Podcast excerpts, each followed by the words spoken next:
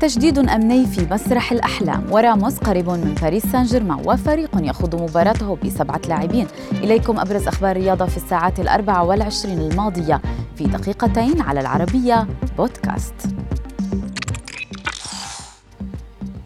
شدد مانشستر يونايتد الإنجليزي من إجراءاته الأمنية حول ملعب أولد ترافورد من خلال إقامة حواجز فولاذية وذلك بعد الاحتجاجات الغاضبة من المشجعين.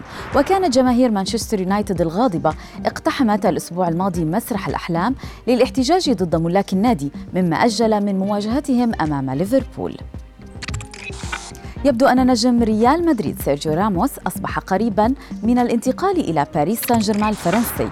أو هذا ما توحي به تصرفاته على الأقل حيث هنأ مؤخرا نيمار على تجديد عقده مع النادي الباريسي.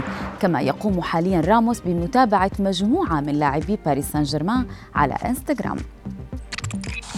صور نجم شيفيلد يونايتد ومنتخب اسكتلندا أولي ماكبرني وهو يلكم ويركل رجلا وداس على هاتفه في مشاجرة على الطريق. نادي شيفيلد بدوره يحقق حاليا في مقطع الفيديو وبسبب حدوث الأمر وما إذا كان فعلا اللاعب هو الموجود في المقطع. اضطر فريق رويال باري أحد أندية الدرجة الأولى في بوليفيا لخوض مباراة الفريق بسبعة لاعبين بسبب الإصابات بفيروس كورونا. وسط لاعبي الفريق ولكن المباراة ألغيت بعد دقائق بسبب إصابة أحد اللاعبين أيضا في خلال المباراة.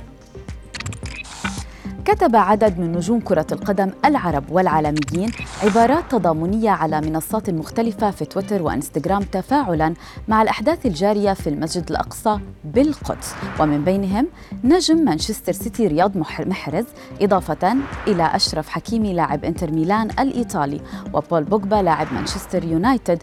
وسبقهم في هذه الخطوة لاعب بايرن ميونخ السابق فرانك ريبيري. وعبد الرزاق حمد الله لاعب نادي النصر السعودي ولاعب نادي الاتحاد السابق وبالستينو الحالي فيلا نويفا وعصام الحضري حارس منتخب مصر السابق وغيرهم.